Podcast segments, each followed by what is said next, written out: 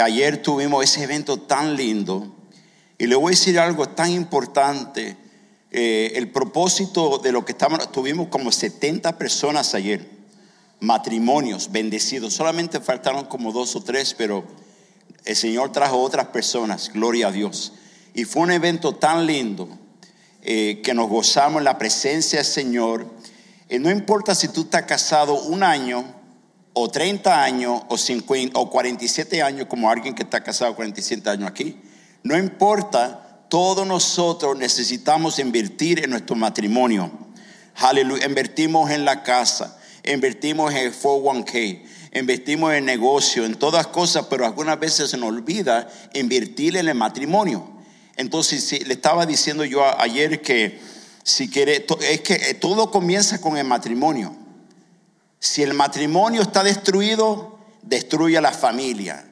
Los hijos están miserables, los hijos no están contentos, todo el mundo está en su cuarto separado, no hay paz en la casa. Y ese espíritu afecta a la comunidad, a la iglesia también. Cuando un esposo y una esposa están enojados peleando, eso es algo que afecta también a la iglesia. Pero no solamente afecta a la iglesia, afecta a la comunidad también no solamente afecta a la comunidad, pero afecta a la nación también. Por eso que nuestra nación está dividida, por eso que nuestra nación, ah, el divorcio ha subido tanto y hay tantos jóvenes que no tienen padre, hay muchas muchachas jóvenes ya a la edad de 20 años, 18, quedan embarazadas y todo, porque no vieron un buen ejemplo en la casa. ¿Están conmigo, pueblo de Dios? Entonces, cuando hacemos algo así para los matrimonios, lo, estamos haciendo porque nosotros creemos en la importancia del matrimonio. Le dije que el ministerio número uno es el, el, matrimonio, ese es el ministerio número uno. Uno puede servir en la iglesia, uno puede ser pastor, uno puede predicar, uno puede ser músico, pero si tu matrimonio hay problemas, still come here for a minute, come here, come here, come here, no te escondas, aleluya. Y, yo, y algo que le estaba diciendo a, todos los hermanos, si hay problema entre yo y mi esposa, eso afecta a nuestros hijos. Eso no solamente afecta a nuestros hijos, pero afecta a la iglesia. No solamente afecta a la iglesia, a la comunidad. No solamente a la comunidad, afecta a la nación. Todo comienza aquí. Si hay división aquí, todo afecta, todo, todo, todo. Y yo sé que todos ustedes quieren una, familia saludable, una familia con gozo, con alegría. ¿Cuántos se llaman conmigo? ¿Cuántos quieren una iglesia llena de gozo y alegría? Aleluya, dáselo fuerte, aleluya. Y ese es nuestro deseo. Mi deseo con mi esposa es ver todos los matrimonios contentos, alegres. Y yo puedo ver, y yo puedo mirar, y yo puedo observar, y yo puedo tener discernimiento cuando veo un matrimonio que está a punto de divorcio. ¿Ok? Ese fue uno de los ministerios número uno de mi esposa y yo, casi como 20 años atrás, y, estuvimos mucho tiempo ministrando a todas las parejas. Pero doy gracias a Dios por la sanidad que Dios está trayendo aquí en los matrimonios. Le doy gracias a Dios. Amén. Póngase de pie, vamos a leer la palabra del Señor. Aleluya. Dios es bueno. Dios está aquí con nosotros. La presencia del Señor está aquí con nosotros. Y se siente el poder de Dios aquí. ¿Cuánto, cuánto siente la presencia del Señor aquí? Se siente. Es tan importante. It's so important. It's so important to be in the presence of God. Es tan importante estar en la presencia del Señor. En Lucas capítulo 19 Vamos a leer de verso 1 al 10 y la palabra del Señor dice, Jesús llegó a Jericó y comenzó a cruzar la ciudad. Resuelta que había allí un hombre llamado Saqueo, jefe de, las, de los recaudadores de impuestos, que era muy qué? Rico. Estaba tratando de ver quién era Jesús, pero la multitud se lo impedía pues era de baja estatura. Por eso se adelantó corriendo ah, y se subió en un árbol sicomoro, ¿verdad? Y dice, para poder verlo, ya que Jesús iba a pasar por allí. Llegando al lugar, Jesús miró hacia arriba y le dijo, Saqueo, baja enseguida, tengo que quedarme hoy en tu casa. Así que se apresuró y a bajar y muy contento, recibió a Jesús en su casa. A ver esto todo empezaron a murmurar, ha ido a hospedarse con un pecador. Pero Saqueo dijo resueltamente, mira Señor, ahora mismo voy a dar a los pobres la mitad de mis bienes. Y si en, en algo he defraudado a alguien, le devolveré cuatro veces la cantidad que sea. Hoy ha llegado la salvación a esta casa, le dijo Jesús, ya que este también es hijo de Abraham, porque el Hijo del Hombre vino a buscar y a salvar lo que se había perdido. Vamos a orar, Padre, en el nombre de Jesús. Y ahora, mi Dios, gracias por tu santa palabra, Señor. Ayúdame para poder hablar tu palabra, porque tu palabra cambia el corazón de cada ser humano. Hay poder en tu palabra. Te pido que quita toda distracción en este momento. Quita el espíritu de murmuración, el espíritu de orgullo, el espíritu de crítica. Quita eso de este lugar en este momento. Y manda un espíritu de armonía, un espíritu de paz y de amor aquí en esta iglesia, Señor. Gracias, Padre, que tú viniste a buscar y salvar a lo que se había perdido. Estamos aquí porque tú nos buscaste, porque tú nos salvaste. Te damos toda la gloria y toda la honra, Padre, en el nombre de Jesús. Amén, Señor, y amén. Pueden tomar su asiento, pueblo de Dios. Me encanta esta historia por muchas razones. Me encanta esta historia porque Jesús ama al pecador. Y vemos aquí que esta historia que Jesús iba llegando a Jericó y comenzó a ir a la ciudad. Y cuando iba caminando, se enteró que había un hombre llamado Saqueo. Y la, la palabra saqueo bien significante porque esa palabra significa una persona que es pura, una persona inocente y una persona que es justificado. Pero sabemos que, acuerdo a esta historia, sabemos que Saqueo era el jefe de los recaudadores de impuestos. Quiere decir que él colectaba los impuestos del pueblo judío. Saqueo, las personas que conectaban los impuestos en esa época eran odiados. La gente no se llevaba bien con ellos. ¿Y por qué? ¿Cómo se hizo rico Saqueo? Aunque era jefe de los recaudadores de impuestos, se hizo muy rico. ¿Sabe por qué? Porque trabajaba él para el imperio romano. Y durante ese tiempo, ¿sabe lo que hacía? Separaba un poquito para el imperio romano y un poquito para su bolsillo. ¿Están conmigo? Nada ha cambiado, todavía existe eso aquí también. ¿Verdad?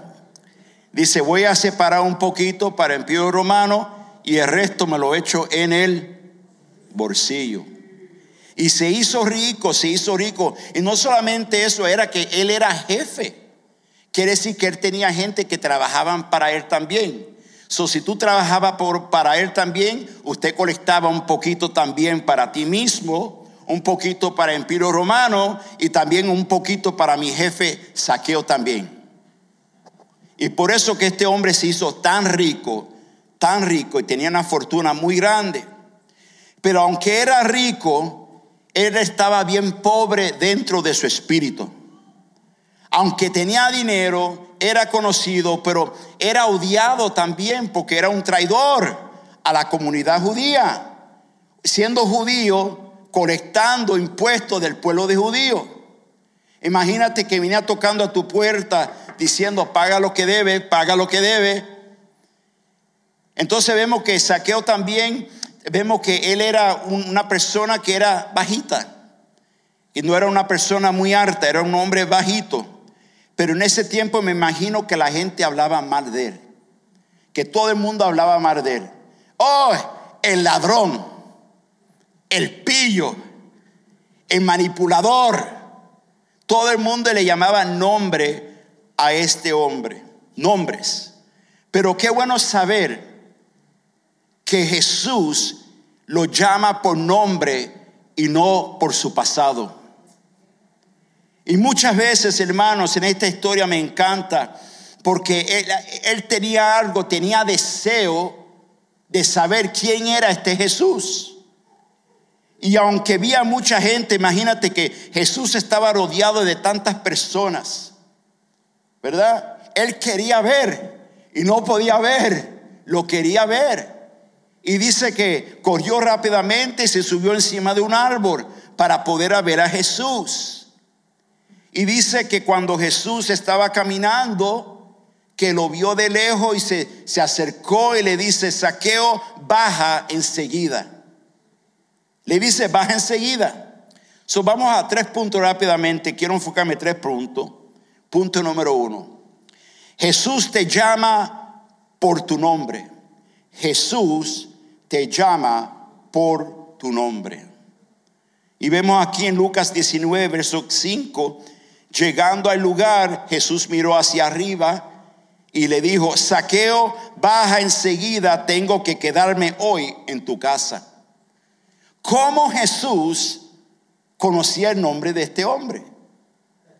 ¿Cómo? ¿Cómo es posible? ¿Sabe por qué? Porque Jesús era Dios y él conoce el nombre de cada persona. Y lo interesante fue que cuando se acercó, él iba, Jesús tenía un propósito. En el estudio que estamos aprendiendo el martes, el perdón, el jueves, estábamos hablando que el Señor es soberano.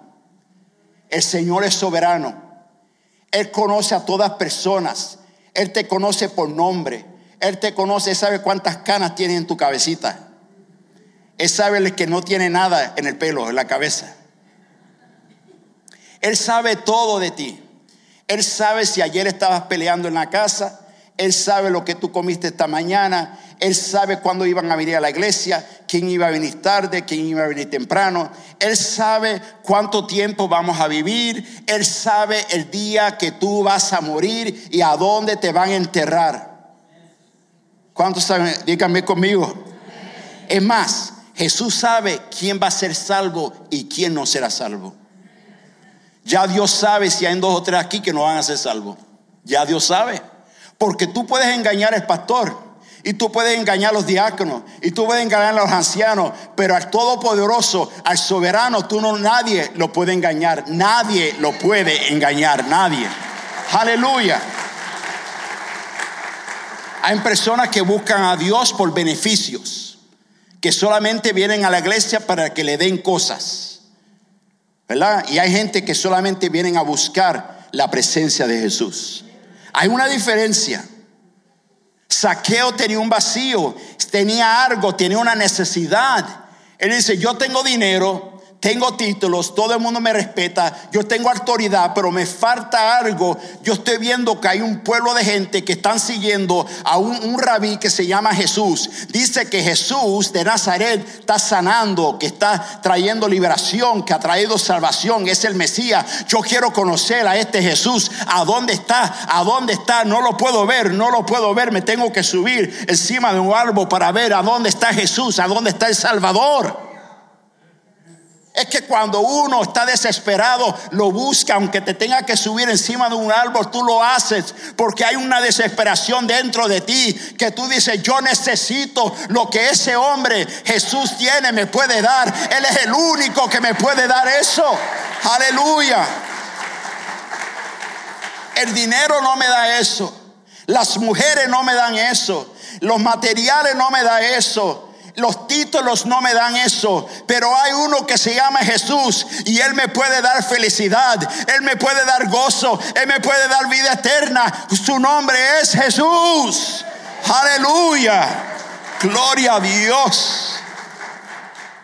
Sabemos, hermano, que, que el pecado nos separa de la presencia de Dios. Así es. El pecado del pastor Ismael me separa de la presencia de Dios. Donde uno dice, ya no siento la presencia de Dios. Ya no lo siento, me siento me siento como que el Señor se ha alejado de mí. Se ha alejado de mí. Algunas veces, como dije, Señor siempre está con nosotros, pero hay un momento que Él está en silencio para ver qué decisión nosotros vamos a tomar.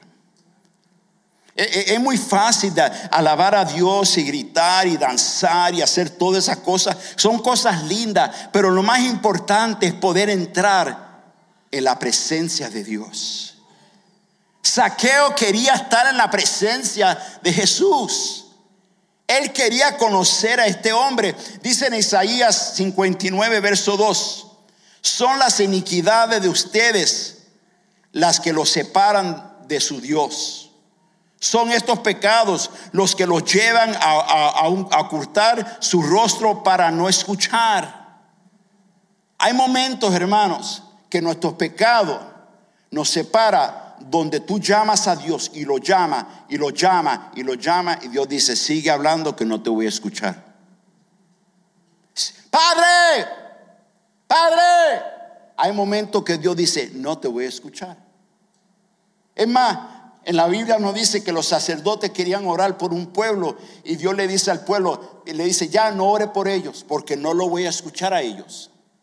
¿Ustedes saben eso?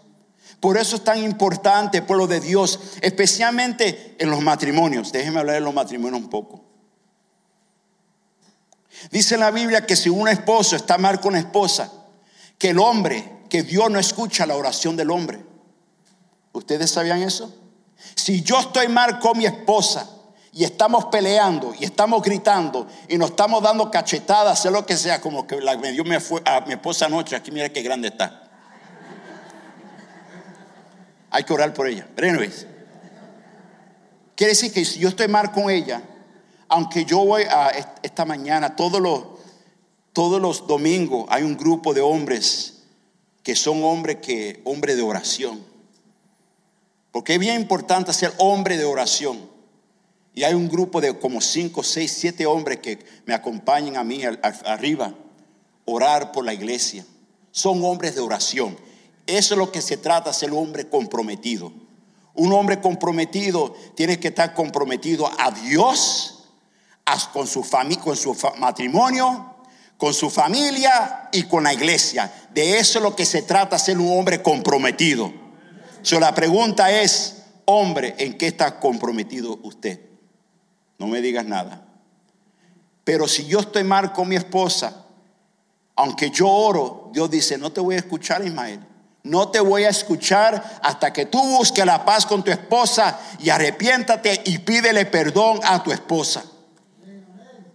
Eso es bíblico. Entonces, antes de pelear, antes yo tengo que orar, hablarle a Dios y tengo que orar y pedirle si yo hice algo malo, aunque normalmente es ella lo que hace mal en mi vida, no yo, pero entonces yo tengo que pedirle perdón a ella. Y qué bonito se siente cuando uno pide perdón a su esposa y ahora tengo la libertad estoy libre y puedo orar y hablarle al Señor. Pero el pecado nos separa a nosotros de la presencia de Dios. Sí, hermano, es verdad. Tal vez tú estás pensando, pero somos salvos por gracia. En inglés le llaman cheap grace, que es una gracia, una gracia barata. ¿Ok? Una gracia barata es cuando tú quieres hacer todo el pecado, hacer lo que tú quieras hacer, pero decir, estoy salvo por gracia. Escucha lo que te quiero decir. Cuando tú eres salvo por gracia, no es para que sigas pecando. Cuando tú eres salvo por gracia, soy salvo, no quiere decir que ahora que eres salvo te vas a llenar de drogas marihuana y hacer cosas, eh, cosas de pecado. Eso se llama gracia barata. La gracia es un regalo de Dios. Y cuando Dios te da un regalo, usted cuida ese regalo que Dios te ha dado, porque fue un gran precio que Jesús pagó para darte la gracia de Dios. Alabado sea el nombre del Señor. Estaba escuchando el doctor que se llama Ken Ham. El doctor Ken Ham, un teólogo, y dice, una de las cosas que está pasando es el, de la, el fundador de la arca de de Noel que está en Kentucky. Y él estaba diciendo que la razón en estos días es que la gente eh, eh, sigue pecando y dice que soy salvo por la gracia de Dios, pero le está dando como beneficio o autoridad para seguir pecando. Eso no es gracia verdadera de Dios. La gracia de Dios usted lo cuida y le da gracias a Dios todos los días porque el Señor pagó un precio grande por ti para salvarte. Su sangre fue derramada para limpiarte de pecado. Eres salvo por la gracia, no por tus obras, por lo que Jesús hizo en la cruz del Calvario. Mire lo que dice Romanos capítulo 6, verso 15 a 16. Entonces, dice el apóstol Pablo, entonces ¿qué? ¿Vamos a pecar? Porque no estamos ya bajo la ley, sino bajo la gracia? De ninguna manera. ¿Acaso se saben ustedes que, que cuando se entregan a alguien para obedecerlo, son esclavos de aquel a quien obedecen? Claro que, que lo son, ya sea del pecado que la lleva a la muerte o de la obediencia que lleva a la justicia. Eres salvo por gracia, pero no te da la autoridad para seguir pecando. Amén. Y mire lo que dice Juan 3:16, ustedes lo saben, porque tanto amó Dios al mundo que dio a su Hijo unigénito, para que todo el que crea en Él no se que pierda, sino que tenga vida eterna. Entonces, hermano, otra cosa que tenemos que pensar es esto. Tenemos que sacar el pecado de nuestra vida. Tenemos que sacar el pecado de nuestra vida. Sácalo, hermano pastor, pero ¿cómo? ¿Cómo? ¿Cómo puedo sacar el pecado de mi vida? Este pecado me está siguiendo en todo lugar. Cuando voy al trabajo está conmigo. Cuando estoy en casa está conmigo. Cuando estoy metido en, en mi cuarto, mi oficina. Cuando estoy enfrente de una computadora. Cuando prendo el teléfono, el pecado está ahí conmigo. Aleluya. ¿Qué puedo hacer? ¿Qué puedo hacer? Mire lo que dice Isaías 55, verso 7.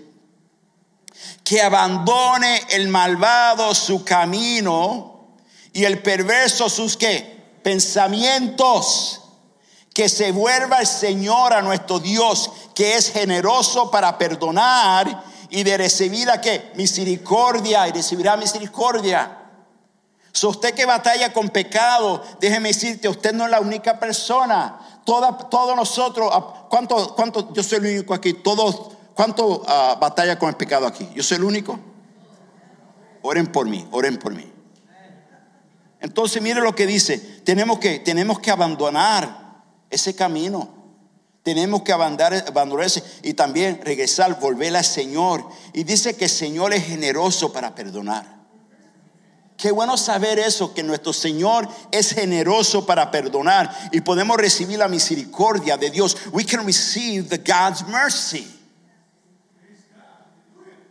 You know, y, y, tú dices, pero ¿cómo? ¿Cómo puedo acercarme a Dios? Bueno, ah, cuando tú te arrepientes, cuando tú te llenas de la palabra de Dios en tu mente, en tu corazón, cuando eres obediente a la palabra de Dios eso está, estás abandonando el pecado. Está diciendo no al pecado y sí a la santidad de Dios. ¿Están conmigo? ¿Cuánto quieren la santidad de Dios? Y sabe que la gente puede hablar de, avivamiento. Déjenme hablarte un poquito de avivamiento. El avivamiento es cuando Dios despierta a la iglesia. El avivamiento, algo que yo estoy orando aquí por años, que el Señor traiga avivamiento a esta ciudad de Chicago un avivamiento verdaderamente, no algo de solamente emociones. El avivamiento es cuando las personas se arrepienten de su pecado. Díceme, yo me, me, siento mal por mi pecado, estoy cansado de mi pecado, me arrepiento, quiero buscar el rostro del Señor, ya no quiero seguir con este estilo de vida de pecado, porque yo he pecado contra Dios. Le estaba diciendo a mi esposa que eh, es triste pero la gente no cambia hasta que haya una tragedia. ¿Están conmigo? El pueblo de Dios no cambió hasta que había tragedia. Yo espero que no haya tragedia en nuestras vidas para buscar a Dios. ¿Por qué no buscar a Dios ahora? ¿Por qué no buscar a Dios hoy? Decir, hoy yo quiero buscar de Dios. Hoy yo me arrepiento de mis pecados y yo necesito que Cristo venga y me llene de su espíritu y que haga algo nuevo en mi vida. Yo quiero cambio en mi vida. ¿De qué vale decir yo, yo, de qué vale decir, oh, estamos en una época de avivamiento y no haya transformación? Cuando el Señor te llama, no solamente que Dios te llama por nombre, porque Él te conoce. No solamente que te llama por tu nombre, sino que también te empieza a transformar. Te empieza a transformar tu manera de pensar, tu manera de hablar. Usted que parece con ese genio que todo el mundo te tiene miedo, hasta el gato sale corriendo de su casa. No, pero yo soy así. No, ya usted no es así. Cuando usted ha recibido a Cristo como su Salvador, usted es una nueva creación en Cristo Jesús. Aleluya. Si se lo va a dar, dáselo fuerte. Check this out, check this out, check this out, check this out. When God calls you, not only does He call you, but He begins to transform you. He begins to transform your way of thinking, your way of being. He transformed the way you speak, the way you act, okay? He, if there's no transformation in your life, you may not be saved. Okay? You may not be saved. You still talk like a snake, you look like a snake, and you dress like a snake. So you might be a snake. Le dije, si habla como una culebra, si se viste como una culebra, si huele como una culebra, tal vez todavía usted es una culebra. Pero Dios quiere totalmente, te llama, te transforma, y no solamente, no solamente que te transforma, te toma y te pone en el propósito divino que Dios tiene para ti. Dáselo, dáselo fuerte. Check this out, check this out, check this out, check this out, check this out, check this out. Check it out, check it out, check it out. Not only does God transform you, but He puts you in your God divine purpose in life. God has a purpose for every single person. Dios tiene un propósito para cada persona aquí en este lugar. So cuando Dios dice, te llamo, pum, como saqueo, lo llama por nombre, saqueo, bájate de ahí que voy para tu casa, me voy a quedar contigo. Y no solamente quiero quedarme en tu casa, yo quiero estar, pasar tiempo contigo. Entonces, sabemos la historia que la gente se empezaron a molestar con Jesús. ¿Cómo es posible que Jesús, mira, mira que Jesús va a visitar a este que quiere quedarse en la casa de saqueo, a ese pío, a ese ladrón, a ese tecato, a ese, a ese, a ese manipulador? Jesús no le importó lo que diga la gente, porque Jesús lo llama por nombre, Él lo conoce. Dios hace algo grande con los pecadores, porque Dios ama el pecador. No ama el pecado, pero ama el pecador. Alabado sea el nombre del Señor. Aleluya.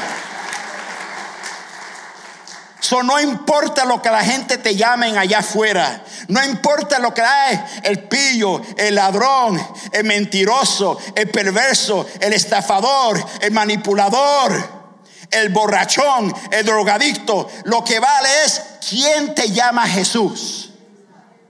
Si Jesús te dice, yo te llamo hijo mío. ¿Cuánto dicen amén conmigo? Aleluya, aleluya. Si se lo va a dar, dáselo fuerte, pueblo.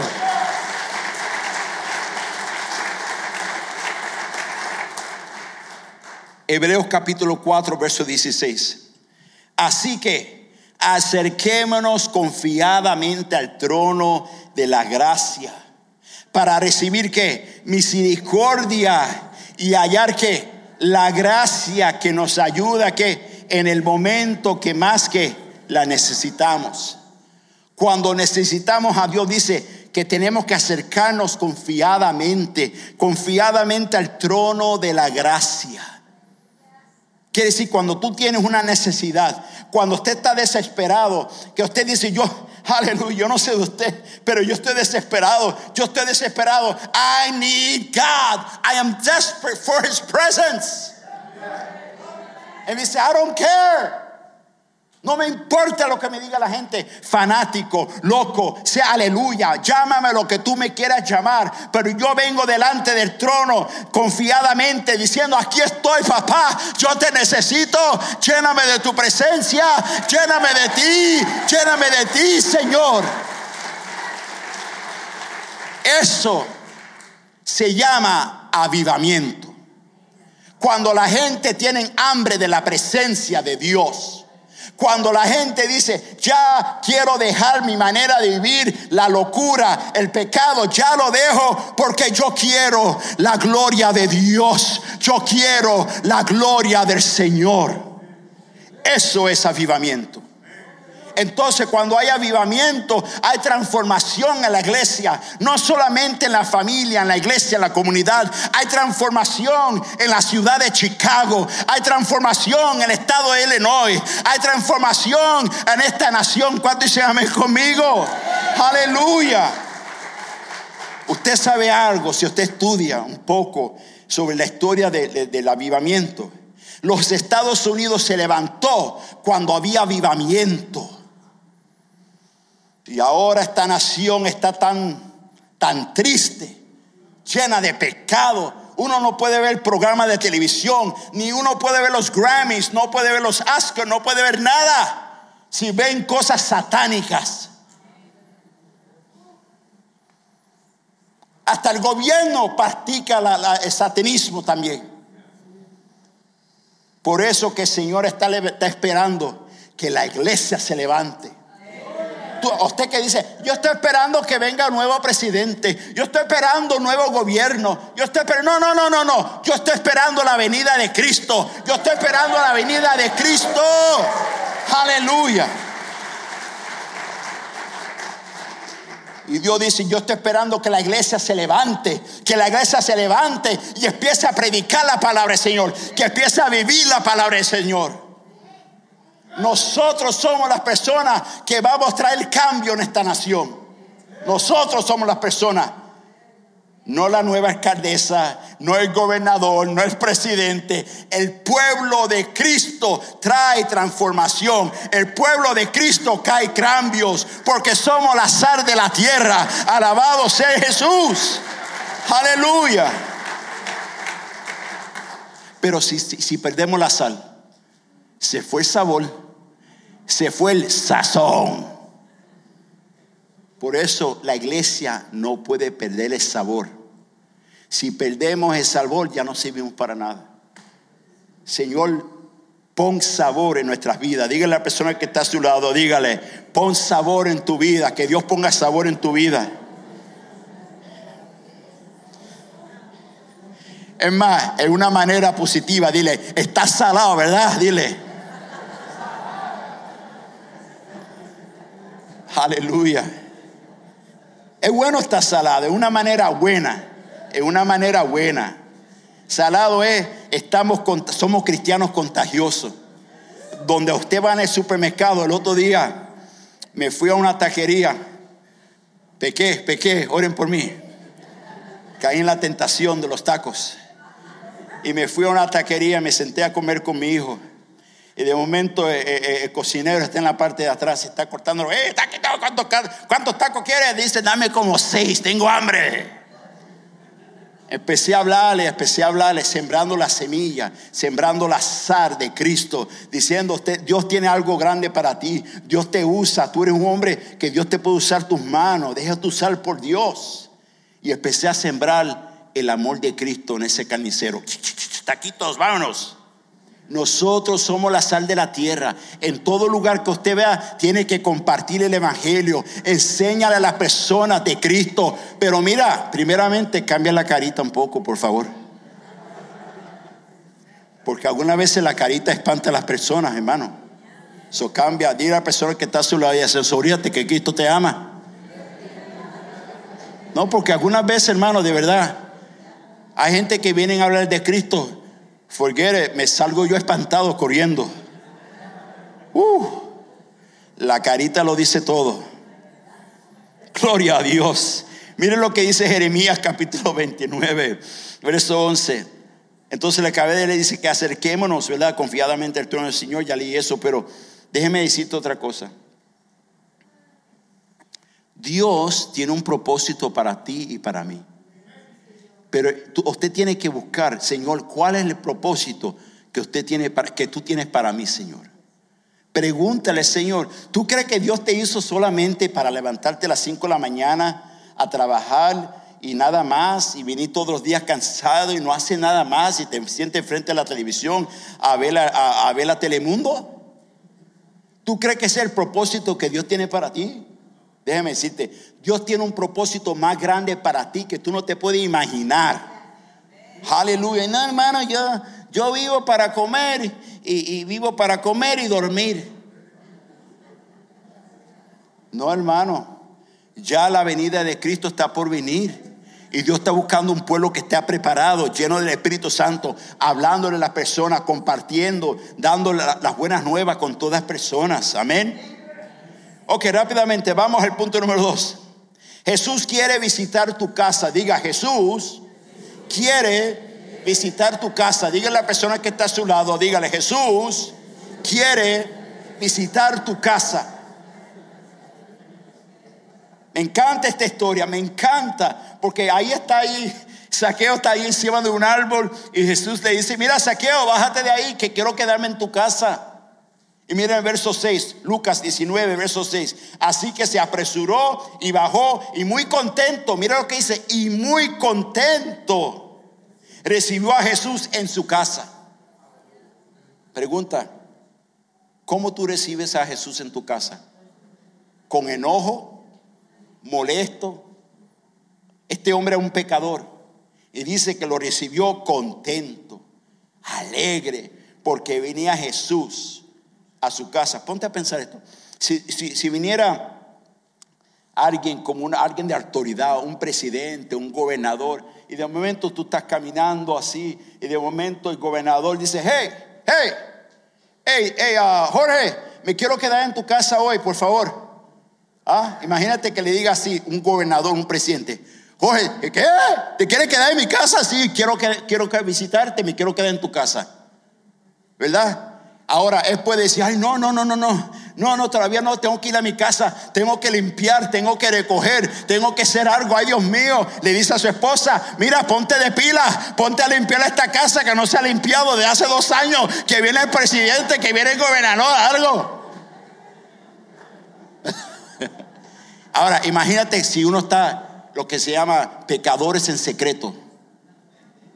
Esconde todas las botellas de las botellas de tequila, escóndalo debajo del, matre, debajo de la cama.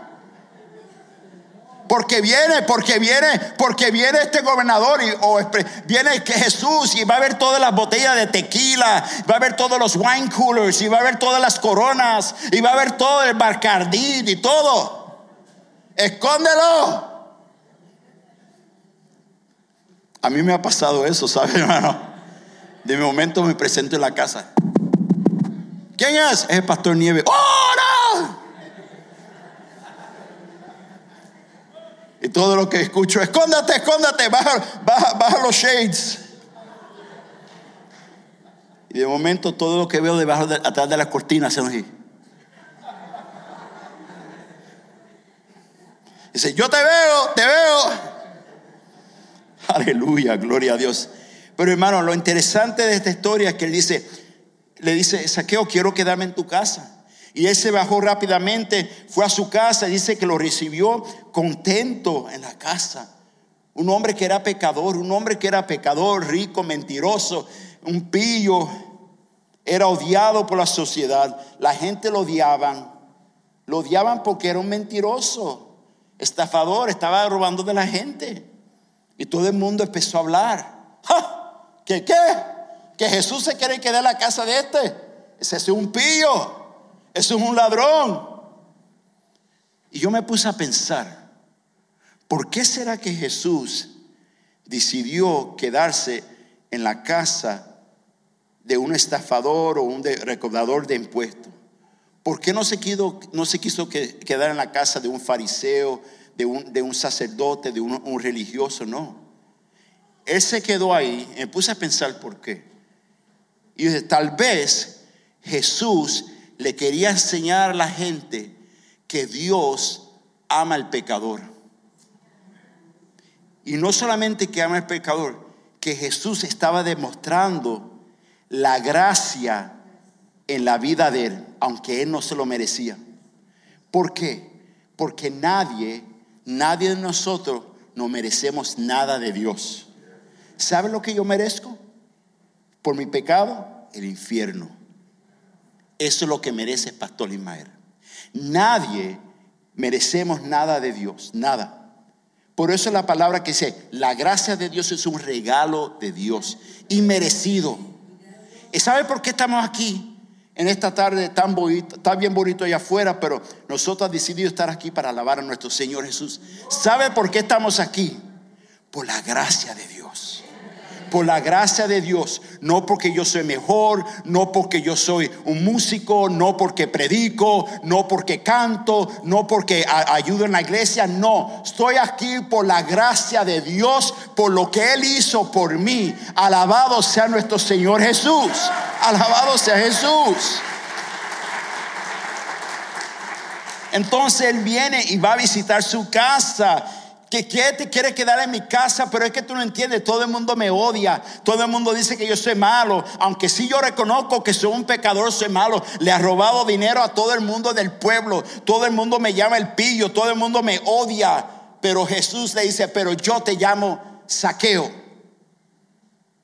por nombre, puro, inocente, justificado. Mire lo que dice Apocalipsis 3:20 mira que estoy a la puerta y llamo. Si alguno oye mi voz y abre la puerta, entraré y cenaré con él y él conmigo. Qué bonito que el Señor dice, si tú me abres la puerta de tu vida, yo quiero entrar a tu vida, yo quiero compartir contigo. Pero ¿sabe lo bonito del Señor? Que Él, Él no te obliga.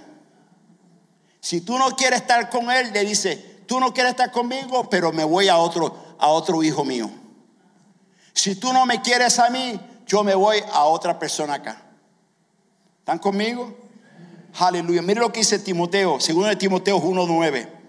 Pues a Dios, pues Dios, perdón, pues Dios nos salvó y nos llamó a una vida que santa. So, el Señor nos llamó a una que una vida que santa, no por nuestras propias que obra, sino por su propia determinación y gracia. Nos concedió que este favor en Cristo Jesús antes del comienzo del que, antes del comienzo del tiempo. Mire lo bonito de esto. Antes de usted nacer, antes de yo nacer, antes de la creación del mundo, ya Dios te tenía en su mente. ¿Qué qué? Mean, I can't believe this. This is outrageous. This is crazy. Well, let me teach you some doctrines, okay, so you can learn a little about the Word of God. God had you in mind before the foundation of the world, He already had you in His mind. Yes, He did. And He knows who's gonna seek God and who's not. He knows who's gonna get saved, and He knows the person who's gonna reject Jesus. He knows it. Él lo sabe. Él sabe todo. Él sabe si hay alguno de nosotros que nos vamos a apartar de Dios. Diga a la persona que está a su lado y diga, ojalá que no seas tú, dígale.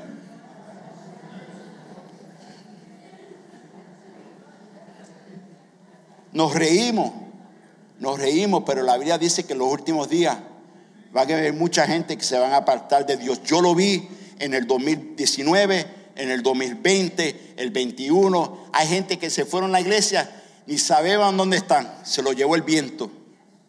Se lo llevó, se desconectaron de Dios, se desconectaron del cuerpo de Cristo, desconectaron los teléfonos y sabe Dios dónde están.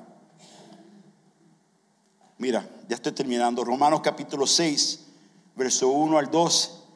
¿Qué concluimos? Dice, vamos a persistir en el pecado para que la gracia abunde de ninguna manera. Nosotros que hemos muerto el pecado, ¿cómo podemos seguir viviendo en él?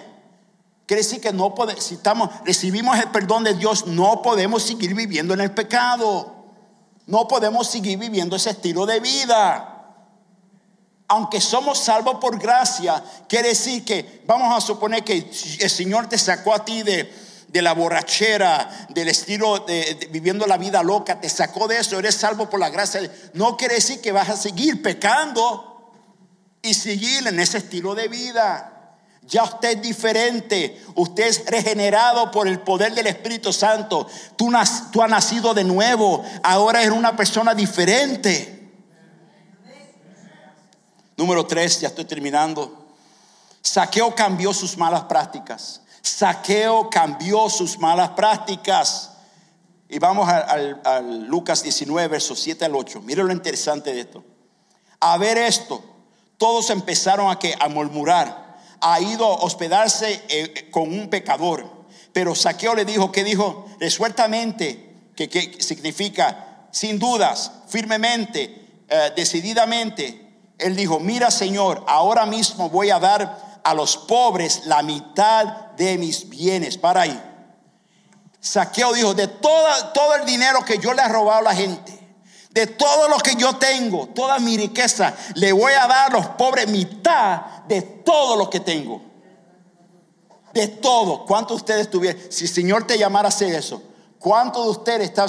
Yo tengo todo este dinero que yo le he robado a la gente. Yo le he robado y Dios dice, pues ¿sabes qué? Dale mitad a todos los pobres. ¡Pum! Déjeme pensarlo bien, Dios mío. Déjeme pensarlo. Eso como que se me hace un poquito duro. Estoy batallando con eso. Él no batalló con eso. Él le dijo a Jesús, mira, de este punto le voy a dar todo, mitad de todo lo que yo tengo a los pobres, mitad. Y no paró ahí. Mire lo que dijo. Y si en algo he defraudado a alguien, le devolveré cuatro veces la cantidad que sea. Él dice, si yo le he robado a alguien 5 dólares, le voy a dar ahora 25. ¿Están conmigo? Si él está diciendo, si yo te he robado a ti, si yo te engañé y te, te robé, te voy a dar cuatro veces más. ¿Cuánto? Pero tú me robaste, tú me robaste este, este 5 dólares, pero te voy a dar 25. Te voy a dar cuatro veces más de lo que te robé.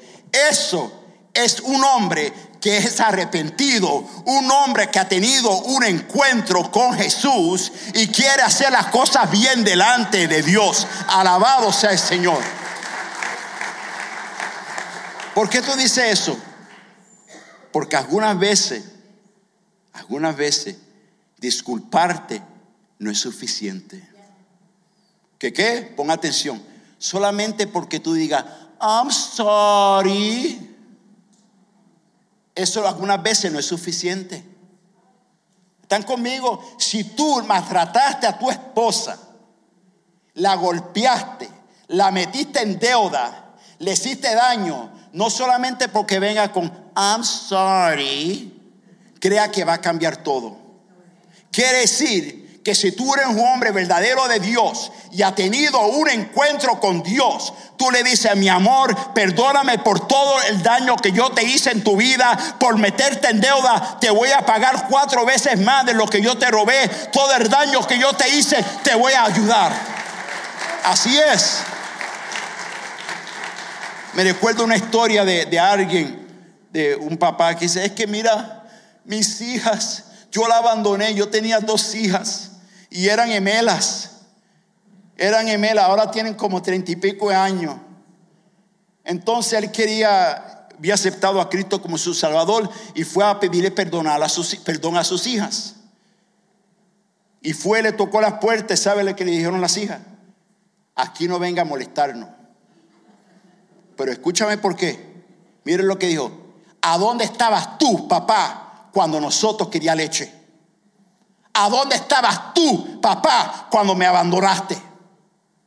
Y él tuvo que ser un hombre y tuvo que tomar la responsabilidad de decir, perdóname que yo te abandoné cuando era una niña.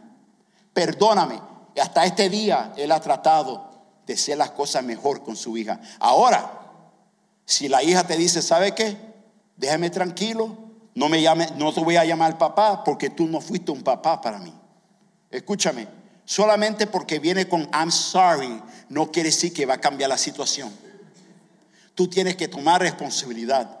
Si tú has hecho algo mal a alguien, si tú le has robado a alguien, trata de hacer las cosas bien y trata de pagarle a través de esa persona todo el daño que tú le hiciste. Págale de nuevo y pídele perdón, no solamente de boca, pero con tu acción. Se quedaron callados, pero yo sigo para adelante. Así es.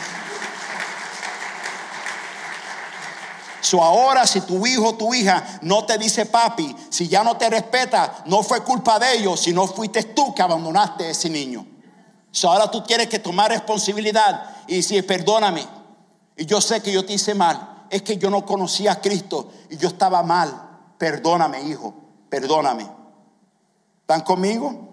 Saqueo no solamente buscó al Señor desesperadamente, sino que se arrepintió de su pasado, dejando todo atrás y empezó a recompensar a todas las personas que él le había hecho daño. ¿Están conmigo? Algunas veces nosotros hacemos tanto daño a la gente y nunca, solamente le decimos, I'm sorry, pero nunca dice, ¿sabes qué? Perdóname y te voy a enseñar que Dios me ha cambiado. Es más, te voy a ayudar. Te voy a pagar esto, te voy a hacer esto para ayudarte. El arrepentimiento genuino trae cambios sinceros. Cuando una persona se arrepiente sinceramente, trae cambios. Hay cambios en tu vida. ¿Hay alguien que diga amén conmigo? Eso es verdad.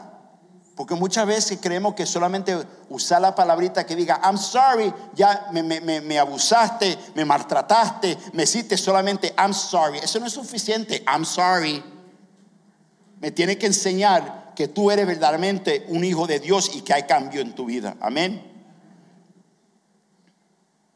Ya estoy terminando. Lucas 19, verso 9 al 10. Entonces Jesús cuando él vio que Saqueo dijo que le iba a dar mitad a todos los pobres y que le iba a dar cuatro veces, le iba a pagar a todas las personas que le había robado, mire lo que dice ahora en verso 9. Lucas capítulo 19, verso 9 al 10. Hoy ha llegado la salvación a esta casa. Le dijo Jesús, ya, ya que este también es hijo de quien? Abraham. Porque el Hijo del Hombre vino a buscar y a salvar lo que se había perdido. Cuando Jesús vio, cuando Jesús vio que Saqueo había cambiado, se había arrepentido, y no solamente que se había arrepentido, dijo, yo le voy a dar a toda esta gente mitad de todo lo que yo tengo, toda mi riqueza se lo voy a dar. Y si yo le he robado a alguien, le voy a dar cuatro veces. Jesús le dice, Jesús le dice, hoy ha llegado la salvación a esta casa. So, cuando hay cambio en tu vida y Jesús ve cambio en tu vida, Él te dice, hoy ha llegado la salvación a esta casa. Porque si no hay cambio en tu casa y no hay nada de cambio, no ha cambiado, todavía sigue con la misma cosa, no ha cambiado, tal vez Dios dice, tú no has cambiado en nada. Tú eres el mismo, tú no has cambiado, tú solamente hablas mucho con el pico, pero tu vida no lo cambia, no ha cambiado nada. ¿Están conmigo? ¿Cuánto quiere, verdaderamente, cuánto quiere ser transformado por el poder de Dios? Come on. Es porque algo, algo, jugarle el jueguito de la iglesia, todo está bien, aleluya, aleluya, aleluya, aleluya. ¿Verdad? Eso es fácil. I, just don't like that. I, I hate the hypocrisy. Yo odio la hipocresía en la iglesia, hermano. Cuando todo el mundo se hace ser santo, pero de noche está, mira, pa, pa, pa, pegándole a la esposa. Gloria a Dios con la misma manita. Aleluya, aleluya. Mira, pa. Abusador, arrepiéntate. Y uno se ríe. Y te puedes reír, pero ¿sabes qué? Al final esa persona, dice la Biblia, nunca va a entrar en el reino de Dios. Igualmente el borrachón tampoco entrará en el reino de Dios. Alabado sea Jesús. Es verdad, el pecador se ríe. Pero vamos a ver cuando tú te rías, cuando venga Cristo, te mire la cara y te diga, no puedes entrar en mi reino, eres un pecador, aléjate de mí, nunca te he conocido. Te puedes reír, ríate hoy, ojalá que no muera esta noche. Porque cuando uno muere y te va delante del reino de Dios, vamos a ver qué tú le vas a decir a Jesús. Le pegaba a mi esposa, abusaba, hacía esto, hacía esto. Arrepiéntate antes que venga la venida de Jesús. Es solamente lo que te puedo decir. Arrepiéntate de todo corazón. Ya estoy terminando. Y eso es que es duro hablar de esto, pero la iglesia no es un, juego. Y si tú quieres juego, por ahí hay circo por allá. En la casa del Señor estamos aquí preparándonos para la venida de Cristo Jesús. Alabado sea Jesús.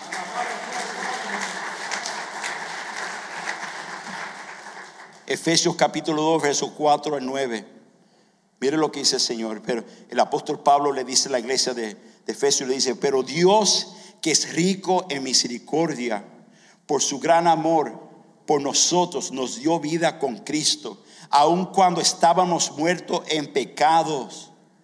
Por gracia ustedes han sido que salvados y en unión con Cristo Jesús, Dios nos resucitó y nos hizo sentar con Él en las regiones celestiales para mostrar en los tiempos venideros la incomparable riqueza de su gracia que por su bondad derramamos, derramó sobre nosotros Cristo Jesús.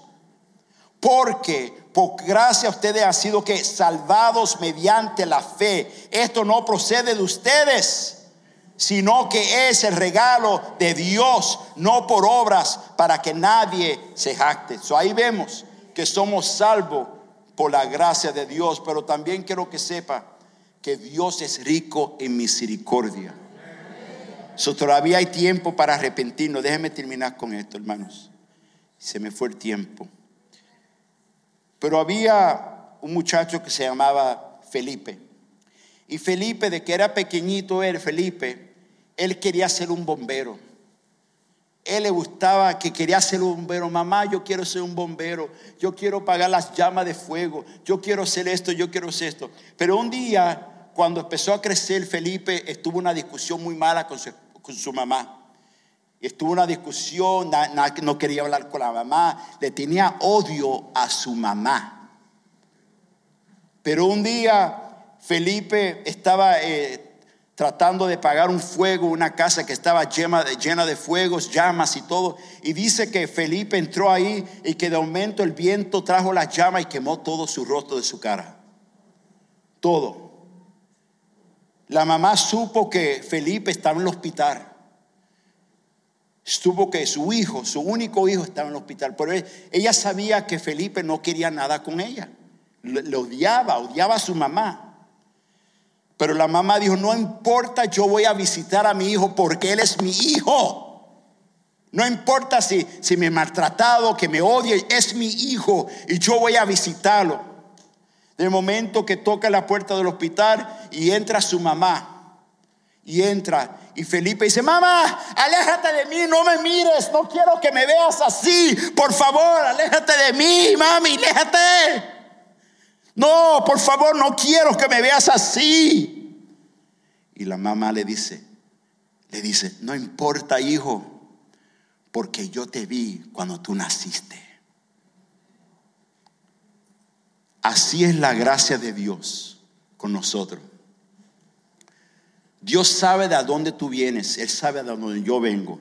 Él sabe tu pecado, Él sabe mi pecado. Pero con todo eso, el Señor todavía es un Dios de compasión. Es un Dios que perdona. Sí, como la, la quemadura de representa el pecado de nosotros. Pero la madre de Felipe no le importó que tenía todo eso en su cara porque ella lo vio nacer. Ella tenía amor por él. Dios tiene amor por ti y por mí. Aunque somos pecadores, él sabe que nosotros necesitamos a Jesús. Y por eso que Él mandó a nuestro Señor Jesús para salvarnos. ¿Cuánto dicen amén conmigo? Póngase de pie, por favor. Aleluya. Vamos a cerrar el tiempo. Qué bueno saber que Dios es un Dios maravilloso.